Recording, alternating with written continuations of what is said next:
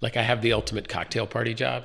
Like it, she comes in and she's an environmental lawyer, and people are like yawn, and then they're like, "What do you do?" And I tell them, and they're all like, "Wow, that's really cool." so I get the cool cocktail party job, and I like to build. I like to build stuff, um, and so I get to go back today, and you know all the headache of HR and fundraising and trying to come up with money to build the building. I get to spend three hours in the shop, you know, building a custom door, and that makes me happy.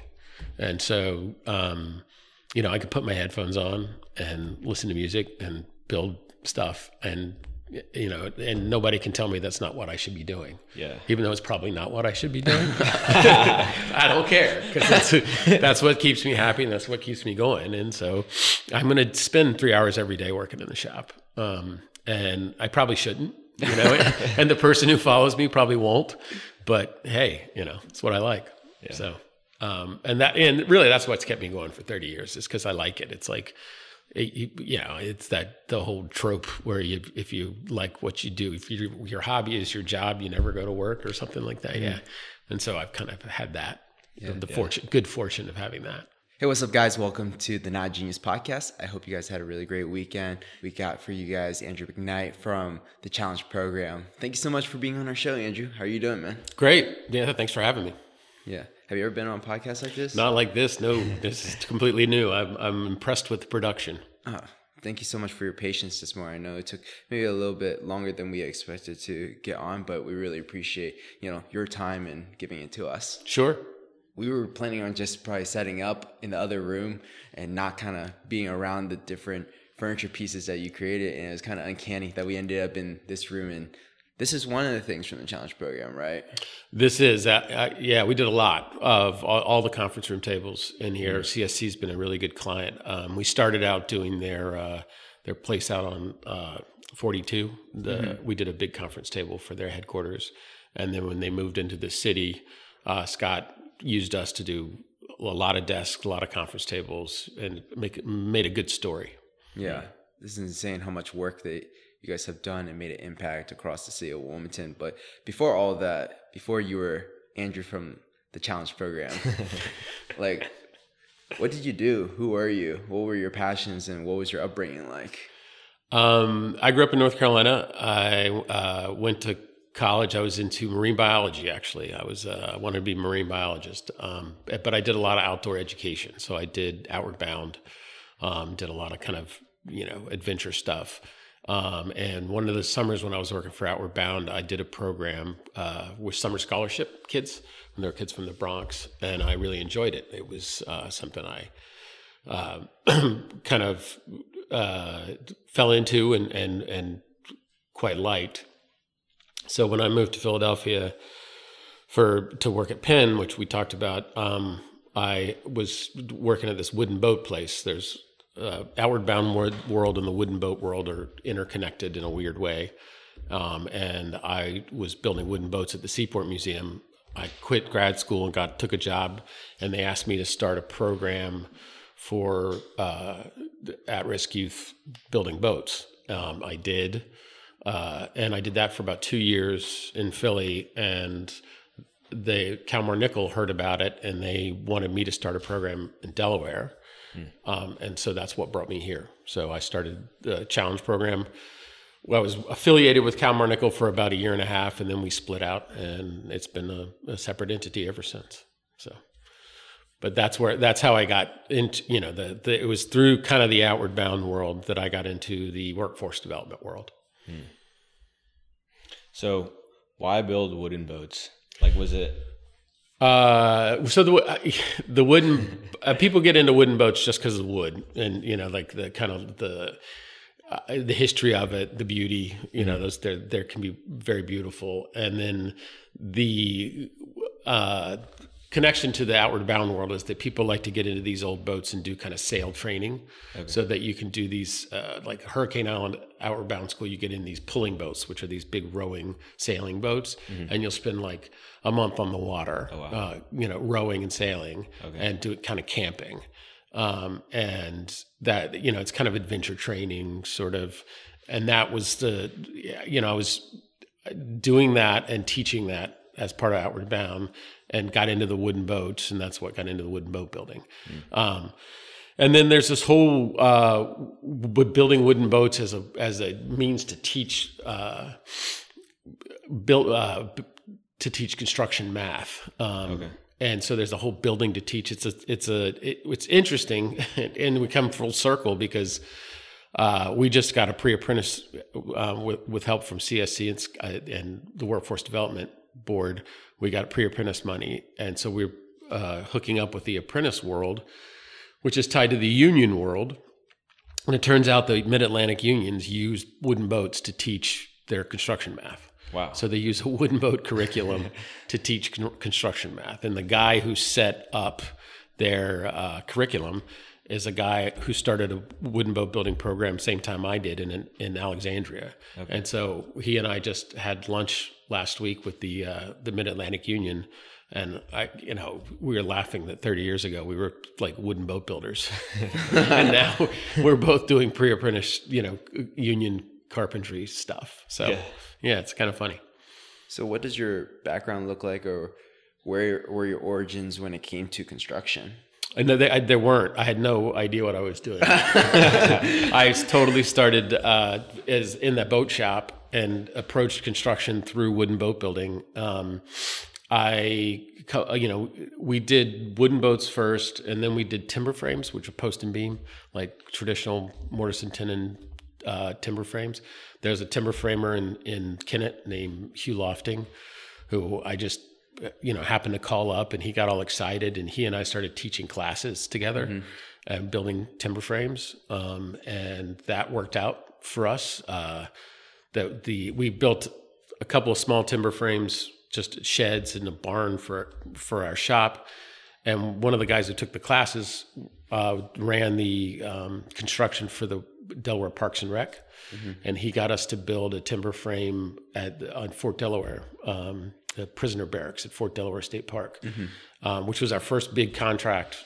And I was that was when kind of got us out of the wooden boats because I was like, wow, I can make money doing this, and so we built this crazy prisoner barracks out on uh, Pea Patch Island, and um, and that then we started doing timber frames. And somebody, you know, my on my board was like, you should do housing. So we did partnered with some of the community development corporations to do uh, some low income housing, um, and it was a learning process for me. I didn't really know what I was doing, but uh, you know, at that point, I had guys working for me that did and so kind of figured it out as we went. Um, eventually, I I bought a house uh, in Philly that was a shell, and re- rebuilt it, and that's kind of where I learned to do house carpentry. So, um, but it's it's been a process. I mean, it's been a learning process all along. I mean, the good thing about having a you know running our own nonprofit and working with these kids is that uh, it, it's not uh, is what we are building is not as important as the kind of case management part and so you can kind of do whatever you want. And so we always i always kind of build what i'm interested in. Um, as long as it's a good teaching thing for the for the kids. Yeah. um, what you know what we're doing is not teaching kids hard skills. It's getting them prepared to be in the workforce. And so as you know as long as you can keep them active and keep and pay them um, which we can thanks to our contracts we can do whatever we want um, it's uh, you know that's the, the little dirty secret of workforce development is it's not the hard skills uh, for the population that we serve. It's the soft skills. So programs can be culinary they can be landscaping they could be you know uh, a coffee shop they could be oh, there's all kinds of things you could do. It's but what you're doing is preparing people for the workforce. Show up on time you know put your cell phone away you know be on point. That's what you're looking for in an employee you can for most in the, many uh, occupations you can teach a kid what you need to, to, for them to know as long as they're eager and they show up to work and they're you know and that's that's the skill they need Yeah, yeah. So how do you teach someone those, or especially the one with showing up and being excited to work, if they don't already have it? Well, you know, you'd be surprised. It's uh, for most people, it's um, they they want to do well. It's like you, they say people want to be coached. It's like they they they want the, that positive reinforcement, and so what you're showing people is that you know showing up to work every day and and having that kind of satisfaction of a job well done Mm-hmm. is is actually a good thing Yeah. like it's it's you're much better off than if you don't have a job and you, you don't have a purpose it can be dep- it's depressing you know? It's like that that's not ideal. Like it, it's good not to have stress but you also want you want to put yourself out there and have a job well done. And i think a lot of the, the trainees uh, come back because we, we've been doing it so long people come back and they, they tell us that one of the biggest things they learned is that just like just the investment we put into them and that and by seeing us people like me and my my team who want to be there and want to work hard and want to be successful. And they're like wow this is this is great. Like this is something i want to be a part of. This is something i want to do um, and that's uh, that's uh, as big an influence as anything else that we do. Yeah. so it's just just to, to have that example. So, do you guys have a structured way of leading your people, or is it more so they learn by your example? How, how do how do you go about instilling these values? Um, it's well, there's a structure in that we're doing jobs. You know that uh, it's a you know we are a contractor, and so we have jobs um, that we're responsible for, um, which is key. Actually, that's the like the kids are uh, the kids, the the youth, the young people that are uh, that are enrolled in the program are very much tied into we want to get these jobs done, um, and and so working for a client is important. Um, we have to pick and choose our clients, especially in the training program, because we're slow. Uh, We're very slow. it takes us a long time to complete projects. So, you know, we just did a house uh, at Seventh and Washington, and it took us two years. Um, where it would have taken a contractor six months, eight months. Um, it took us two years to complete it. Uh, we overproduce. We did a really, it's a really nice uh, project, but it just takes us a long time. Um, and because our most important product is successful graduates, it's not the houses, but it, it's having both, and, and you know the kids wanting to take pride in a job well done. That that's important. So keeping those clients is, is an important part of the of the program. So, what were some big challenges you faced starting and getting contracts and Oh, I mean, the biggest challenge is always pay, is, is always uh, is payroll, is uh, cash flow, um, and so it's just you know keeping up with uh, cash flow and keeping or like whether it's raising money or earning money, um, you know, you it's hard when you don't have a fallback, and and so that's always the, the biggest challenge. Um, you know, fortunately, we, we were talking earlier about being in Delaware. It's, uh, I think it's easier to fundraise in a place like Delaware that's small, where you can, you know, kind of make yourself presence and make yourself known, um, and you can get to the foundations and the the corporate funding and to the uh, government funders without as much. You know, there's not as many fish in the pond, so that has been helpful.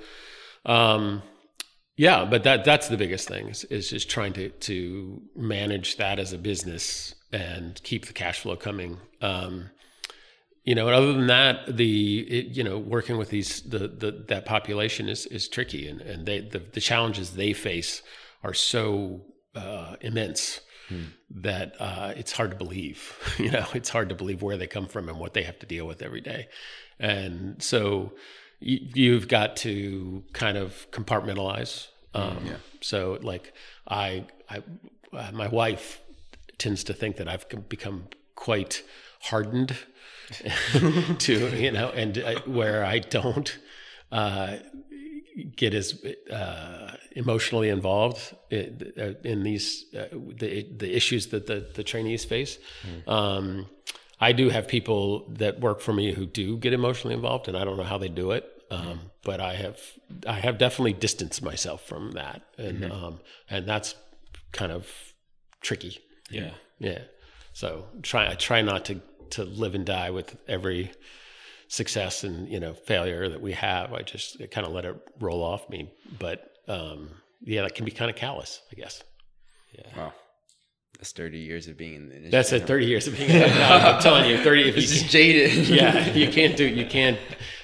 Yeah, you got to roll with the punches uh, over 30 years, definitely. But I mean, the, the, the also you have some great successes. I, I definitely get the the treat of having some of my successful graduates come back, and and they're certainly grateful, and that that lifts your spirits. Mm-hmm. Yeah, yeah. So when you started this thing like 30 years ago, you were sharing a little bit earlier about how you used to work in a medical lab. You hated it and it was not really the job for you. And then you got into this boat building thing. Like, how were you supporting yourself financially? And did you see this going on to be an indefinite thing or was this just a stint? Uh, it's definitely just a stint. Um, I the there was a grant that paid me when I came down, um, so that they had the Kalmar Nyckel had gotten a thirty five thousand dollar grant from FCC National Bank to start the challenge mm-hmm. program, and that was my salary um, when I first started. So I was being paid um, by that, and then I had to raise the money, and I had no idea how to raise money. Um, I had no idea what I was doing. Uh, but I have, fortunately, the woman, the woman who ran Kalmar Nyckel at the time uh, was super supportive and basically taught me how to raise money, introduced me to everybody I needed to be introduced to. Um, and back in the day, there were CRA, all the banks had CRA officers, mm-hmm. or Community Reinvestment Act officers. And mm-hmm. so uh, the you could use CRA money to do workforce development. Um, and so I went to all the CRA officers and all the banks and was like, we're going to do a workforce development program. And so I was able to raise like a hundred thousand dollars in the first year um, as a you know as a nonprofit, and that kind of I was I was able to do that for two or three years um, until we it you know and it never would have hit until we figured out about the workforce uh, investment board money, which was our first contract. So it was like by the you know skin of my teeth for the, like three or four years. But i was really just paying myself and one other person uh, maybe two other people. So payroll wasn't that much. Um, i didn't have rent because i was in the kalmar shipyard. Um, and you know it's just trying to keep payroll going. Uh, and then you know the the other trick is that like there's a joke we joke at the shop that behind every good woodworker every, behind every successful woodworker is a wife with a good job. And I, and I, I had a wife with a good job. So uh, she was making the money and I was just trying to you know just make payroll. And so she was a lawyer and I was a nonprofit exec. Yeah. So I had a wife with a good job. It's like a a, a man who wants to be a boy forever. well, it just you know, I it was a I got to be my own boss starting at 25, yeah. and um, there was a need. So yeah. the program has kept growing because there's a need for it, and so it's you know, it's I think my parents were like, I don't know what he's doing. and then, you know, 10, you know, five years in, they were like, oh, we, we can't believe how great it is what, what he's doing. So, yeah, the, uh, it, and, you know, it's like, uh, it was, it was not even, I, I mean, like you said, it was a stint. It was like, I, what, I'm going to do this until I figure out what I'm really going to do. Yeah. And then it became kind of a thing. Yeah. and here I am. Yeah. That's so. awesome. So did they just, like give you the money and were like make stuff happen? Or was there like kind of a roadmap that you had to follow? Definitely a roadmap. Um, i mean what i learned early on uh, is it's an investment. Like people are making an investment and they want return on investment. Um, and uh, you need to show uh, outcomes. And mm-hmm. um, I mean, that's key. And a, a, lot of people get into nonprofits and they just want to do good. Mm-hmm. And they, um, and that, it's, it's great. But if you're not outcome oriented and driven to produce outcomes and be mm-hmm. successful, um, it's not going to work. Or, or, it sets us apart. Um, so yeah. I think there, the, unfortunately, in, in the nonprofit world, there's a lot of sort of good intentions and not very good programming. Um, and you know, the we're outcome oriented. We are driven to get successful outcomes and prove that that what we're doing works. Mm-hmm. Um, it's part of why the challenge programs remain the size it has is because if you but if you start to get too big, you aren't you can't become own your outcomes. You know, you're you're just you're kind of trying to churn through it and it's very much on an individual basis and so you have to have that kind of individual attention to have successful outcomes mm-hmm. um, so we you know stayed of a certain size because i know everybody who's going through the program and i know when mm-hmm. we're having successful outcomes um, and we I, we know how to prove that that's being successful. We know track their hours, we track our our uh, placements, we track whether they're still working six months after they leave, whether they're still okay. working a year after they leave, um, and that's that's kind of the key to what to what we're doing. And um, you know, it's we're competitive. We want to be the best. Yeah. Um, and and I tell my you know if you don't want to be here uh, if you don't want if you don't want to be the best, I don't want you working in the program. I want to be the best workforce development program in mm-hmm. Delaware, and I want better outcomes than everybody else. And that doesn't mean I don't you know I don't want to support all the other workforce development programs, but that's the attitude I bring to you know it's it's akin to what you would do if you're a competitive entrepreneur, mm-hmm. and um, and so uh, that that's an important part of the culture that we have at the challenge program. So when you say uh, outcomes, you mean like people? People, yeah, successful placements. Meaning uh, you're out of the system. So that you know, the kids come to us and they've got all these barriers to employment, uh, where they're in the judicial system, it's poverty, homelessness, um, and then we track them. And I think long term, our success rate's a little over 60, 65 percent of completely out of the system, meaning they're working, they're uh, you know housed, they're living a normal tax-paying life. Yeah, and that's our goal. Where does the average student come from necessarily in terms of like socioeconomic backgrounds or families or like uh, where geograph- geography? Uh, they're New Castle County. We get them. They're you know we get from all over New Castle County. Um, a lot Wilmington, city of Wilmington. Um, they're mostly you know have a, a, kind of a history of incarceration. Um, you know, they definitely all come from low income background, uh, and they probably have issues with homelessness. You know, uh, lots of barriers. Um, and so it, we, as part of our contracts, we identify the barriers.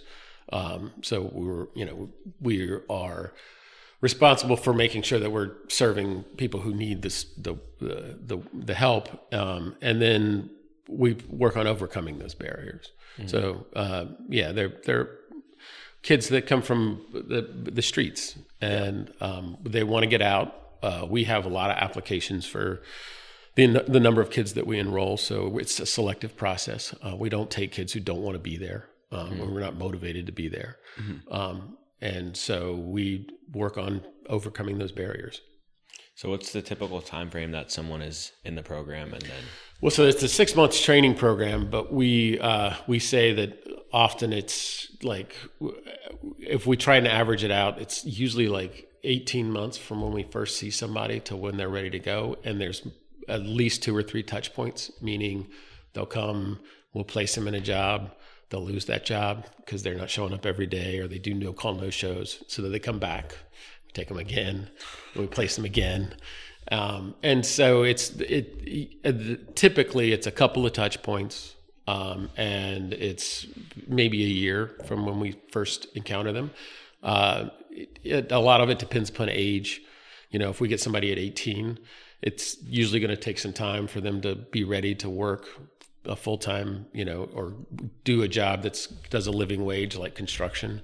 I mean, when I was 18, I wasn't ready to get up and work seven to 3:30, 5 mm-hmm. days a week. Yeah. Um, you know, I went to college and had all kinds of freedoms and was able to do all kinds of silly stuff. Mm-hmm. Um, they don't have that luxury, but you know, somebody who's ready to work seven to 3:30 at 18 is that's a different kind of person. Mm-hmm. So a lot of times it takes them till you know, they'll do some service jobs or do some warehousing jobs or something. And then when they're 22, 23, then they're starting to be ready to, okay, now I, I want a totally different lifestyle. Hmm. And then when you get into construction, you can make a living wage, yeah. but you have to set yourself up. You can't be couch surfing and work construction.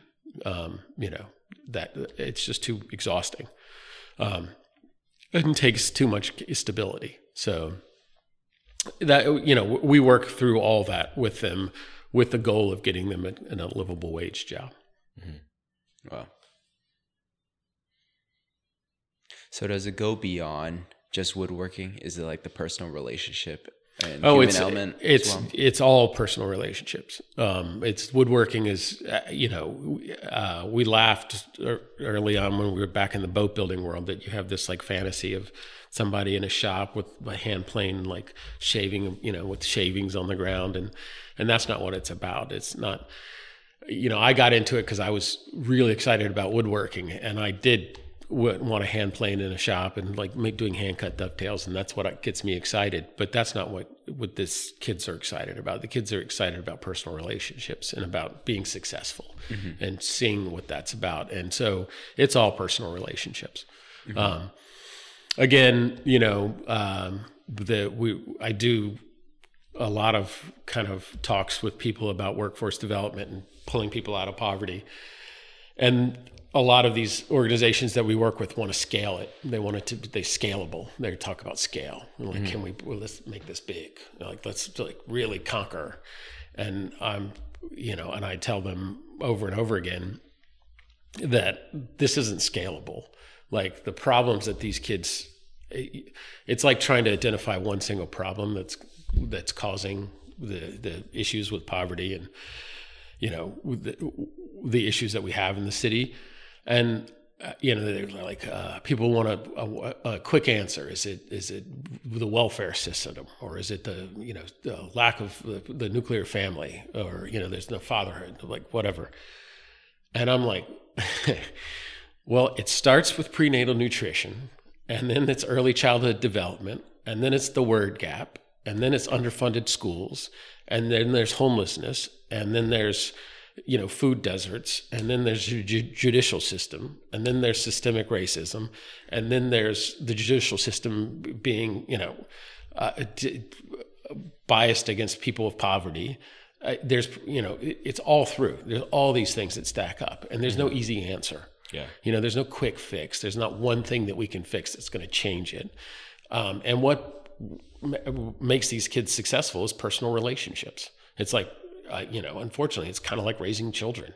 Like you, you have to look look at the whole person and deal with the whole person to get these kids out of where they're at and into a you know place to, be successful. And that's not a scalable thing. You know, Yeah. it, every every every trainee we have has has a different set of needs and has a, is going to need different things to be successful. It- you know and it's not we argue all the time about a handbook. You know uh, employee handbook and we're going to hold these kids responsible to this level of and it doesn't work that way because each kid is different and each kid you know you have to treat differently just like like raising children. And um and that's the you know the difficult part because it, people want there to be an answer in a, on a grand scale. And the answer is it, it takes a lot of individual attention and it takes a lot of personal relationships. And it's an, it's you know and it's intense. It's, you're not going to find a 12 week program to pull somebody out of the, that kind of a situation. Yeah. it's it takes a lot more than that. Mm-hmm. So, what are some things you're building, like looking forward to in the future? Uh, um, a bunch of good stuff. We're, I, I mean, our kind of big thing. I mean, we're building the new shop, which is awesome. Um, so we've been working on that for a couple of years, and we are having a uh, event on December seventh. So it has to be done on December seventh. So we're excited about that. Um, our kind of a big job coming up is uh, we're, there's the city of Wilmington wants us to do a big outdoor bench for Rodney Square, which is going to be a big project. Um, big stainless steel bench that can be taken apart and put back together. So that's exciting. Um, there's a couple of houses that we're doing on the east side that uh, re- redoing. Um, so yeah, it's it's good stuff. There's um, restaurants that we're working on restaurants in Philly, doing some tables and, and bar backs for restaurants. So uh, a, a lot of our work now is commercial. Um, when we move to the new shop and we have to exp- you know expand our, our sales, we're probably going to do more residential. Um, the, the margins are good on residential. Uh, but the volume's good on commercial. So we'll see what the split is when we move. So how has your companies or the challenge programs um, vision and goals like evolved over time? Because you probably were focused on a totally different thing in your 20s, and then you were, you probably changed in your 30s, and then your 40s, and then now like, what did that look like? Uh, well, that's I mean, interesting question. The I mean, we at first I was into the woodworking and the building and the boats and the and the timber frames, um, and it became obvious that the product was less important than the case management. So I somewhere around six or seven years in, I figured out the case management aspect, and so then that became more important uh, to do you know to be more outcome driven as far as successful placements and tracking and all that of the graduates. Um, so uh, then the focus switched into sustainability. So somewhere after we once the challenge program became pretty stable as it was uh, we started to think about you know do we want a revenue stream? And that's what we started the furniture business. So that mm.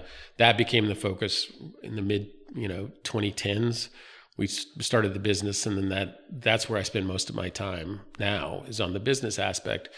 And now with the new shop it's kind of i'm starting to think of succession as like is the challenge program going to last after i i'm gone or i mm. do something else and that's about building a uh, the uh, the kind of business that can last when you, you, you know founder like me moves on you're going to have somebody have to come in and take over? Am I building a a, a uh, company that can last at that? And that mm. that's kind of the important thing for me for the next I don't know it's eight nine years. That's what I'm going to be focused on. Succession planning. Succession planning. Yeah, and just you know building the kind of structure and the leadership within the build within the uh, company um, within the organization that can so that I'm less and less important. yeah. and that it's less and less dependent on me. And then what, by the time I hand it over, that we've got the infrastructure in place that, that I become, you know, because it's important for me for this to last mm-hmm. and, and to have that kind of legacy. Mm-hmm. And so, you know, I'm of an age where I don't know if this is going to be my last job, but like, I, I got to think about what's what's next for the program. So, yeah. so how does uh, like a nonprofit and then a business like coincide? How does that work together? So I mean, it's it's it's tricky. So we were when we were doing uh, we first started to do these restaurants. Um, it became overwhelming to try and be a training program and work with commercial clients. Um, there's an expectation of professionalism and getting stuff done on time, and we weren't charging enough for what we were doing. Um, uh, the kids are paid by the contract, but it was still, you know, we were undervaluing our product, and it, it was just a mess. I was trying to run a business and run a nonprofit at the same time, and it's not doesn't work.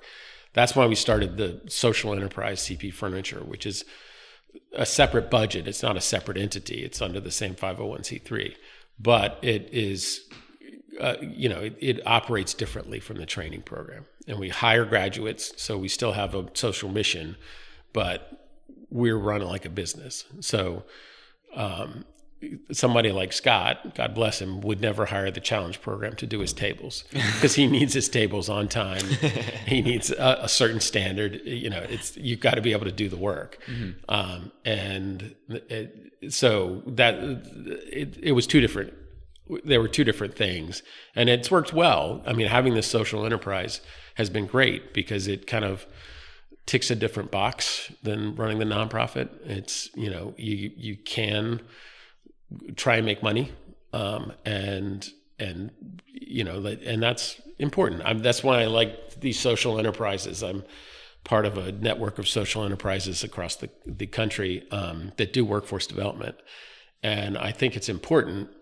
It's different from a nonprofit, you know, mindset because you do run your own business and you mm-hmm. can as as an entrepreneur both try and make some money and help people. Mm. Um, it's a double bottom line, but uh, it, it, attracts a different kind of person um, a different caliber of entrepreneur than say somebody who might want to work at uh, you know at a job corps or who might you know running your own show and having some you know sweat in the game some you know having something uh, at stake attracts a different caliber of um, of person. And you know the, the the workforce development world needs people like that people who are driven people who want to be their own boss uh, you know and then you see you can see in wilmington there's people like jason and um Avilas, who I know you guys know, and and uh, Markivas at Nerd It Now, and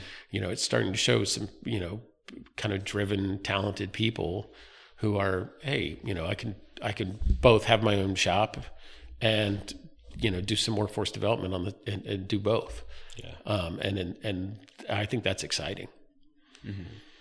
So I, I it's and you know I, when I look at the around with this this uh, social enterprise group that I'm part of, the people that I admire most um, and that I get excited about their program most are people who, like me, who've started something, whether it's a coffee shop or there's you know grilled cheese shop or a land, landscaping business, and they do it as a social enterprise. You, you get some really talented people. What do you mean when you say social enterprise? Enterprise. So they, they call it employment social enterprise, um, and it's uh, it's basically a company with a double bottom line, which is one you have to do workforce training, and t- two you have a business. Um, the the the foundation that I'm a part of is called REDF, and they're out of San Francisco, but they sort of uh, kind of incubate these social enterprises, and so th- there's there's a bunch in Philly. Um, I mean, Food Bank has uh, the West End Neighborhood House has one. Food Bank has one in, in the culinary where they run a cafe. Um, but in Philly, there's like a, a coffee shop that's one. Um, there's a brewery called Triple Bottom. There's a glass recycling place called Remark, which makes um, kind of custom glassware out of recycled glass. Uh, you know, and, and they're, they're around the country. There's a guy in DC that does construction and cleaning. Um, and so he does house renovations and he has a cleaning service and I think he does events too. It's like he does a cleanup for events, and it's all uh, returning individuals, people out of coming out of the judicial system that he hires. So, um, and these companies are they do a pretty good job, and um, and and it's again, it's just a small individualized thing. It's it's, it's small businesses with you know kind of uh, intense interaction with their clients and um, and there's a job it's, there's paid you know it's a paid experience for the, the people so it's a good formula Yeah. So who um, hires challenge, the challenge program? Like what type of people or contractors or clients? It's all kinds. Uh, I mean, we've been, you know, fortunate. that Delaware is very supportive. Uh, so we've worked for just about everybody. We've got, you know, we've got jobs with Buccini, DiSabatino, Pettinaro, um, EDIS, uh, you know, uh, a bunch of different restaurants. We did all the Wilmington Brew Works, Pizzeria Metro, all those up in North Wilmington, did all those places. A lot of different uh, Market Street restaurants we've worked for. CSC is one of our best clients. Um, obviously, done these tables. And, yeah, done work for CSC. Um, so the city of Wilmington is hiring us. So you know, and and then we do a lot of work in Philly. Okay. Um, so there's some residential, again, not as much residential, more commercial. Um, but you know, we're trying to get in with uh, so higher ed. We've done work for Penn and D- University of Delaware, Swarthmore. Um, the more of that we can get, the better. Um, we don't market; it's all word of mouth. Uh, we're gonna that's gonna have to change Yeah. when we move into the new building because we're expanding. Um, so we're working on branding, trying to figure out how we're going to market and how we're going to market in a way that's sustainable. Okay. Um, so you know, we don't want to just put it out there and suddenly we got too much demand and not no capacity to fulfill that demand. Yeah. So we've got to be careful about how we uh, how we expand, but we're looking to expand. Is there any benefit for people to hire a um five what's it called five oh Five hundred one c three. yeah Uh, not there's not, it's not a tax write off. We're you know we're like another business. I mean the what we offer is uh, a high level of customization and, and a high level of uh, uh, attention. So I think that's a big part of why people hire hire us. Um, and we're high quality, and and then there's a story behind it. Then you can you know feel people mm-hmm. feel good about what they've done. Mm-hmm. Um, we did a branding exercise and and uh, came to realize that really the people, reason why people hire us is because we're local and uh, we do have do do high quality. Um, and then the social mission is kind of secondary. It's more about being like, uh, you know, a lot of these places will order uh, tables from overseas, and the tables will come and they won't be the right color, and they'll be uh, they won't um, the the bases will fall apart, and then you can't return them, and you can't get your money back and you're not going to ship them back to where you got them from. Yeah. And so then they call us to fix it. and so that is a lesson that's been learned and where people are like, okay, you might spend a little more from the from out of the gate, mm-hmm. but in the end it's going to pay because if you have an issue, we'll come fix it. Um, which they always have an issue.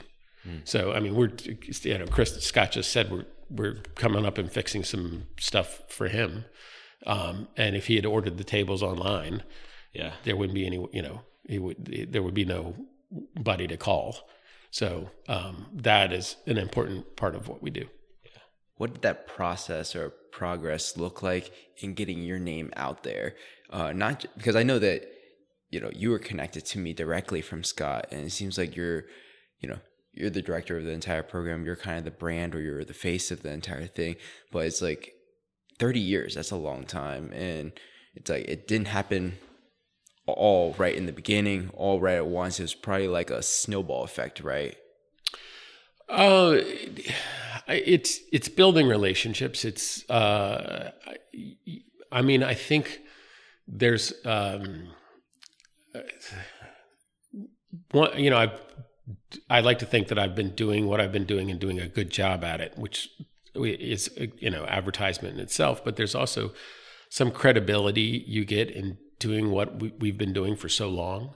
Um, so uh, you know, I'm not in it for the short term. I'm not in it for you know to feel good about it. You know, feel good about myself. You know, it's it's like I've been committed to this for 30 years. It's I've you know shown that this is what I'm what I do. Mm-hmm and um, and I think that gives me a, a, amount of credibility. That's sort of a, a, a you know a award for sticking with something for a really long time. Yeah, yeah. Um, uh, you know, it's like an old age award, uh, but, but it does it, it, it that may, has made a lot of difference. And I think that you know part of the secret sauce of the challenge program is that I've had very little turnover. I've had you know two employees that have been with me for oh, close to 20 years and that kind of stability resonates with the the, the uh, trainees and they they you know you get some credibility yeah. and having been around I think people don't th- think you're just in it for the short term mm-hmm. um, and and that it, I mean uh, that's a big part of it I think it's just it's just kind of longevity yeah um, uh, that, and that has everybody kind of realizes that you know I'm in it for the long term and I'm in it for the right reasons, and then you know then we pride ourselves on doing a good job, and so that kind of like spread that spreads the word. And I, you know, I honestly I don't market myself that much and market the challenge program that much, and I think that people also kind of appreciate that, mm. um, and that it's I'm not in it to kind of uh, like market myself. It's not yeah. about me. Yeah. You know, it's about the program, it's about the trainees, it's about the product, mm-hmm. especially. So, um, yeah. Yeah. That's really incredible. I think um, out of all the guests that we've had on our show, I don't think anybody has done what they were doing for more than 20 years. Do you know of any? Yeah, that's like the thing. It's just like to yeah. do to do one thing for more than 20 years to build a reputation like how do you keep yourself motivated or inspired to keep going for the marathon versus like the sprint? Um, I, you know, I it's being your own boss. Like if I don't know how I would ever work for somebody at this point. so it's like, what would I do? Yeah. Like I, I've been my own boss since I was 25, and I don't really know what it would be like, you know. And my wife laughs, uh, like I have the ultimate cocktail party job. Like it, she comes in and she's an environmental lawyer, and people are like yawn, and then they're like, "What do you do?" And I tell them, and they're all like, "Wow, that's really cool." so I get the cool cocktail party job, and I like to build. I like to build stuff, um, and so I get to go back today, and you know all the headache of HR and fundraising and trying to come up with money to bi- build the building. I get to spend three hours in the shop, you know, building a custom door, and that makes me happy. And so, um, you know, I could put my headphones on and listen to music and build stuff and you know, and nobody can tell me that's not what I should be doing. Yeah. Even though it's probably not what I should be doing. I don't care because that's, that's what keeps me happy and that's what keeps me going. And so I'm going to spend three hours every day working in the shop. Um, and I probably shouldn't, you know, and the person who follows me probably won't, but hey, you know, it's what I like. So, um, and that, and really that's what's kept me going for 30 years is because I like it. It's like, it, you, know, it's that the whole trope where you, if you like what you do, if you, your hobby is your job, you never go to work or something like that. Yeah.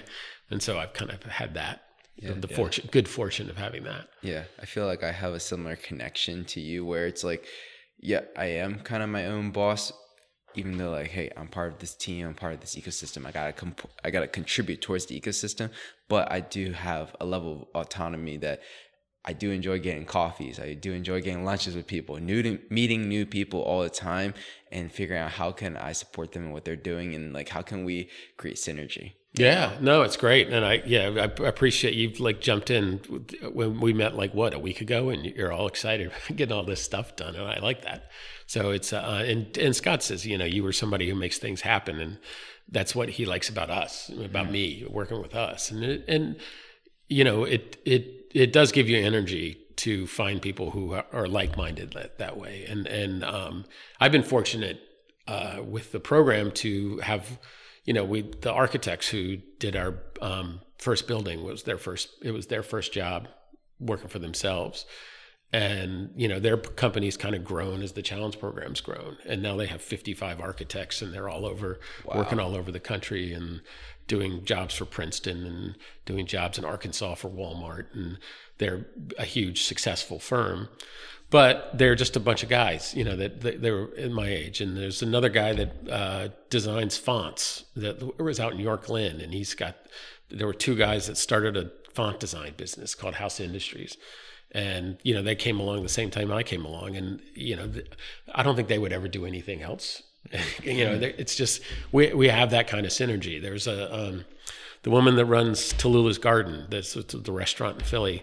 Uh, again, started Talula's Garden, similar time frame as me. We're like people who started businesses together, and it's like this is what we do. Mm-hmm. Um, and and it's fun to work with people like that that have that some, kind of similar experience. Mm-hmm. Yeah, I definitely find myself drawn to that, um, and you know, in, in, bonding over those things. Mm-hmm. So, with all the things coming up, is there anything that maybe like the viewers could help provide you that would be helpful to the challenge program? Uh, I mean, you know, again, we're going public soon. I'm, now I'm doing a podcast. We're uh, building a new shop, and um, and yeah, it's going to be open to the public. There's going to be a showroom. Um, wow. yeah. so uh, we are actually going to put ourselves out there, and so coming soon, I'm actually going to have to do social media, which I have no oh. idea. um, and we're going to start trying to get some, you know, uh, press conference kind of things. I don't know, press conference, but like announcements, press releases. Oh, they have okay. to do press mm-hmm. releases and get some attention to the program, which is not my uh, natural inclination, but. Mm-hmm. Um, yeah, we'll start to hear more about it and, and, about the CP furniture and, and what the products that we do. And um, you can go on the website and it's uh, we're launching a new website. I'm not sure if it's live yet, but it's any day now. Okay. Um, it's called cpfurniture.org, um, and the challenge program is going to get a new website. And yeah, we're going to start uh, like marketing ourselves to the public okay. um, for the first time. So mm-hmm. Um, we got to manage expectations. We're still only like seven, eight people in the shop, um, in the furniture shop.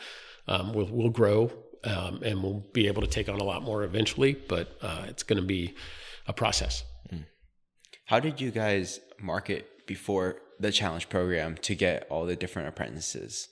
Um, The apprentices is all word of mouth. it was all word of mouth. They just came out of nowhere. It's like, oh, I used to be part of this, and then Yeah, it's well. I mean, we pay for. We've always paid for um, the whole program. So you get when you're doing GED, when you're doing job search, like the whole time you're there, you're getting paid. oh wow, And so it's a it's a paid training experience, and you're paid for all the other stuff: the job training, the the GED the classes, the tutoring.